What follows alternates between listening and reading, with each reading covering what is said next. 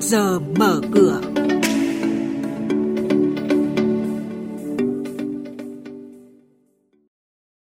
Thưa quý vị và các bạn, các ngân hàng đồng thuận cam kết giảm lãi suất tối thiểu từ 1,5 đến 2% hỗ trợ doanh nghiệp và người dân. Thị trường bất động sản khó khăn, hàng loạt doanh nghiệp đứng trước bờ vực phá sản. Thị trường chứng khoán phục hồi mạnh mẽ, VN Index tiến sát mốc 1.170 điểm. Đó là những nội dung đáng chú ý sẽ có trong trước giờ mở cửa sáng nay. Thưa quý vị và các bạn, ngay sau khi ngân hàng nhà nước nới room tín dụng và có các giải pháp hỗ trợ thanh khoản cho các ngân hàng, nhiều ngân hàng đã thông báo cam kết giảm lãi suất cho vay với mức lãi suất giảm từ 0,5 đến 1,5% một năm. Đây là một trong những nỗ lực của các tổ chức tín dụng nhằm chia sẻ khó khăn với doanh nghiệp và nền kinh tế, qua đó kích cầu tín dụng cuối năm. Bộ Xây dựng cho biết, trong 6 tháng đầu năm nay, cả nước chỉ có khoảng 187.000 giao dịch bất động sản thành công, đạt 36,13% so với 6 tháng cuối năm 2022 lượng giao dịch giảm chủ yếu tập trung vào phân khúc đất nền. Giá chung cư tại các địa phương giảm từ 3 đến 7%, nhà ở riêng lẻ giảm từ 7 đến 10%, đất nền tại các dự án giảm khoảng 9 đến 12%. Theo nhận định của Hiệp hội Bất động sản Việt Nam, nếu tình hình thị trường bất động sản tiếp tục diễn biến khó khăn thì có tới 23% doanh nghiệp chỉ có thể duy trì hoạt động được tới hết quý 3 và khoảng 43% doanh nghiệp trụ được hết năm nay. Ông Nguyễn Văn Đính, Phó Chủ tịch Hiệp hội Bất động sản Việt Nam cho rằng Nguyên nhân cơ bản hiện nay cái thứ nhất là nguồn cung, cái thứ hai là dòng tiền và cái thứ ba là giá và cái thứ tư là cái tâm lý của các nhà đầu tư của khách hàng trên thị trường hiện nay đang rất là có vấn đề. Thế thì cái mà tôi muốn nói nhấn mạnh là cái nguồn cung. Cung trên thị trường hiện nay cái bản chất của cung thị trường bất động sản hiện nay theo chúng tôi là cực kỳ nghèo nàn và không có chất lượng. 6 tháng qua, dư nợ tín dụng trên địa bàn thành phố Hồ Chí Minh chỉ tăng hơn 3,5% so với cuối năm 2022, trong khi chỉ tiêu năm 2023 là tăng 14%. Đáng chú ý, dư nợ cho vay những nhóm ngành, lĩnh vực như là doanh nghiệp nhỏ và vừa, xuất khẩu, nông nghiệp nông thôn, công nghiệp hỗ trợ, doanh nghiệp ứng dụng công nghệ cao chỉ đạt khoảng 200.000 tỷ đồng. Đây là các khoản vay ngắn hạn bằng tiền đồng có lãi suất thấp dưới 5,5% một năm có tác động hỗ trợ trực tiếp cho doanh nghiệp và các nhóm ngành lĩnh vực là động lực tăng trưởng kinh tế. Để thúc đẩy tăng trưởng tín dụng từ nay đến cuối năm, ông Nguyễn Đức Lệnh, Phó Giám đốc Ngân hàng Nhà nước Việt Nam chi nhánh tại thành phố Hồ Chí Minh nêu giải pháp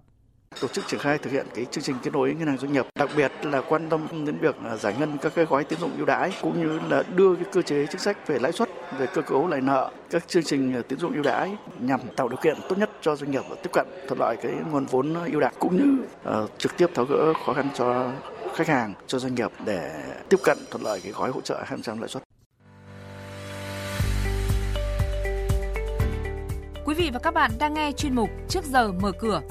thông tin kinh tế vĩ mô, diễn biến thị trường chứng khoán, hoạt động doanh nghiệp niêm yết. Trao đổi nhận định của các chuyên gia với góc nhìn chuyên sâu, cơ hội đầu tư trên thị trường chứng khoán được cập nhật nhanh trong trước giờ mở cửa.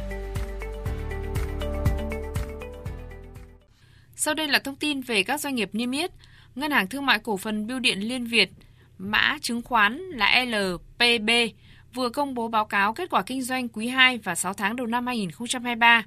Hết quý 2, lợi nhuận trước thuế của LP Bank đạt 880 tỷ đồng, lũy kế đến 30 tháng 6, lợi nhuận trước thuế ở mức 2.446 tỷ đồng, giảm 31,8% so với cùng kỳ năm 2022, nhưng vẫn hoàn thành 41% kế hoạch năm. Ngân hàng Thương mại Cổ phần Quân đội mã chứng khoán MBB thông tin, hôm nay 17 tháng 7 là ngày đăng ký cuối cùng để trả cổ tức bằng cổ phiếu từ lợi nhuận sau thuế để lại lũy kế của năm 2022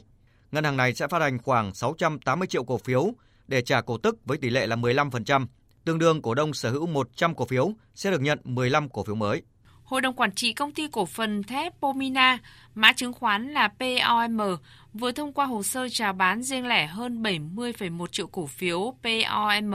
cho nhà đầu tư ngoại là Nansei, công ty thép đến từ Nhật Bản. Giá chào bán là 10.000 đồng một cổ phiếu, Thời gian dự kiến chào bán từ tháng 8 năm 2023 đến 31 tháng 12 năm 2024. Nếu thương vụ thành công, Nansei sẽ nâng tỷ lệ sở hữu ở Pomina từ 0% lên 20,4%.